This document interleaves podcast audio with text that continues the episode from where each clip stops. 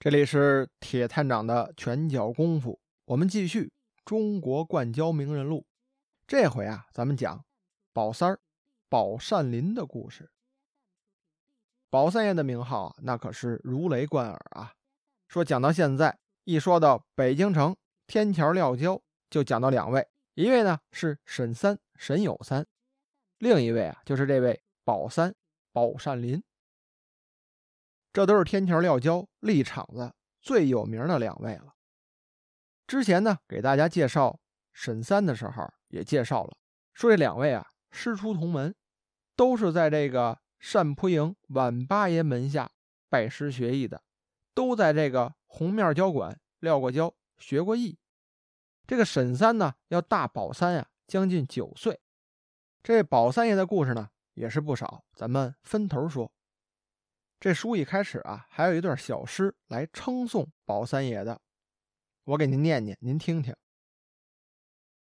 姓宝名三，号善林，交王之称中外名，中番绝技传佳话，桃李满门代代新。这诗里面啊，字数不多，但是把宝三爷这点故事啊，这个绝技啊，都表现出来了。话说他大名啊，叫做宝善林。艺名叫做宝三儿，他是满族正黄旗人。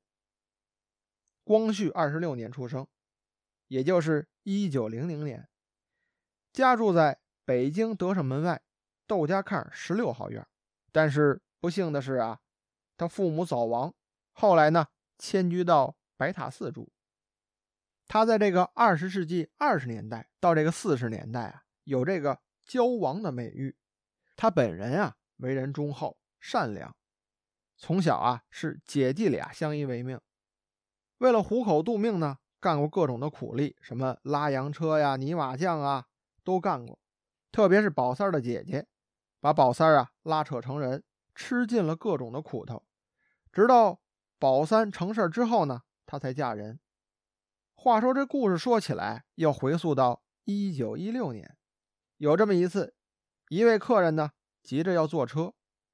宝山林呢，那时候啊还不叫宝三儿，正好干这个拉洋车的买卖。说这个拉洋车现在没有了。如果您读过老舍先生的《骆驼祥子》，可能会知道这个。这洋车呀什么样？就有点像现在的三轮车一样。您要是愿意逛北京的胡同，还能见着。但是这个洋车呀，是靠人力拉的，前面有人扶着把。后面这斗里啊，坐乘客有两个轮儿，这个车的行进速度还有这个平衡感啊，都靠这个人力来把控。这可是个苦差事，这身体不好的根本就干不了。宝山林呢，十八岁打小啊就开始干这个。说这天呀来买卖了，这客人呀还挺急。宝山林一抬头一看，这位个儿挺高，一身白腐绸的裤褂，脚下。三色皮底的里弗尼鞋，白线袜子，白飘带往脸上这么一看呀，粗眉大眼，四方口，说话呀瓮声瓮气的。这宝三呢，从车斗里站起来，说：“您到哪儿啊？”问这位客人。这客人说了：“我去京西的蓝电厂。”这宝三呢，抬头看看天，说：“这天啊要下雨了，您这道远，我就不去了。”这客人说：“别呀。”我这多给钱，如果下起雨来啊，咱们找地儿躲躲雨，到时候啊，淋不着你也淋不着我，就这么说定了。宝三儿一听这客人啊说话挺和气，这心里啊也就活动了，拉上车，这俩人就赶路了。这出发点在哪儿啊？就在这个西四牌楼。这西郊蓝电厂有多远？大约三十公里。哎，这宝山林呢？一口气就跑到了西直门外高粱桥。这车呀，赛过了箭头，跑得飞快。这客人呢，坐在车上，还跟他拉家常，就问了：“说小兄弟啊，你这车拉的不错呀，又快又稳的，少见呀。你这多大岁数了？家住哪儿啊？”这宝山林啊说了：“说我呀，十八岁，家住在白塔寺，和我姐姐为生。说我们姐弟俩呀，不容易。”相依为命，我这出来拉车，除了上交车费啊，就挣两斤杂货面糊口度日。而且跟您说实话吧，今天您这活啊，是我第二份差，也就是说啊，这活它不太好干，客人少。这俩人呢，边聊着就到了西郊的蓝电厂。这趟路程三十多公里啊，从这个西四牌楼一直跑到蓝电厂，这路程可不近呢，都快赶上那个马拉松了。这到了地方啊，宝善林从这个脑瓜顶到脚底板啊，全湿透了，浑身上下的衣服啊，全都是汗。他就站那儿啊，把自己身上穿的这个号坎啊脱下来，拧的这个汗啊，哗啦哗啦跟流水似的，躺在这个地上。一看这小伙子。身体倍儿健壮，童字底，胳膊长腰长，上身呢又宽又厚的。这客人看了就心说了：“说你这小子呀，撂跤的好坯子，要是经高人指点呀，加磨一下，今后啊一定是位交谈的高手。”于是这位客人呢就跟宝善林说了：“说小伙子，你这身子骨不错呀，喜欢摔跤吗？”这宝善林啊歇了口气说了。说：“我这家里头啊，连锅都揭不开了，哪有心思撂跤啊？”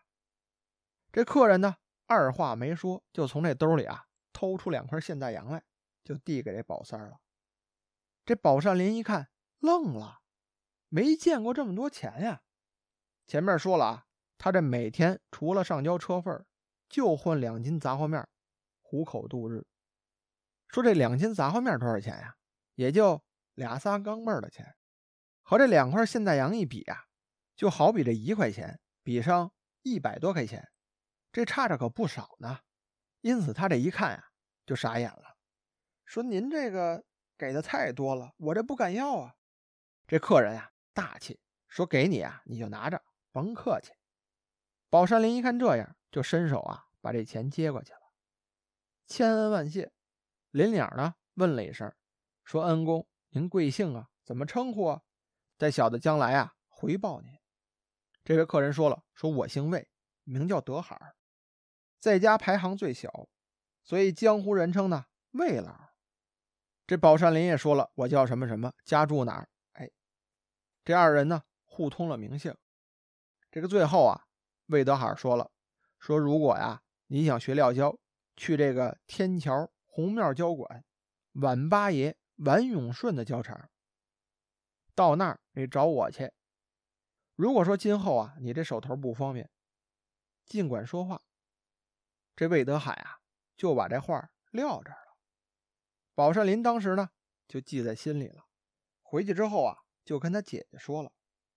这回到家，跟姐姐一说，一掏出这钱来，姐姐说了：“你这是遇到恩人了，遇见财神了，给这么多。说你这今后啊，一定要好好的报答人家。”而且宝善林这个姐姐呀，那也是个明事理的人。她说了：“说哀金似金，哀玉似玉。如果说这位恩人啊，真是个正人君子，你就跟着他，跟他学料胶，这今后呢也是有出息的事儿。”话说这天呀，他照常出去拉车，拉了几趟活还不错，这心里也比较满意，就买了二斤烙饼，一大碗油渣，坐那儿狼吞虎咽的吃上了。他这边上啊，就是这个著名的两义轩饭庄。正吃的时候，就听边上有人喊他，说：“宝三儿，三儿啊，这儿呢，这儿呢。”哎，宝山林一回头一看，正是这位魏德海魏老。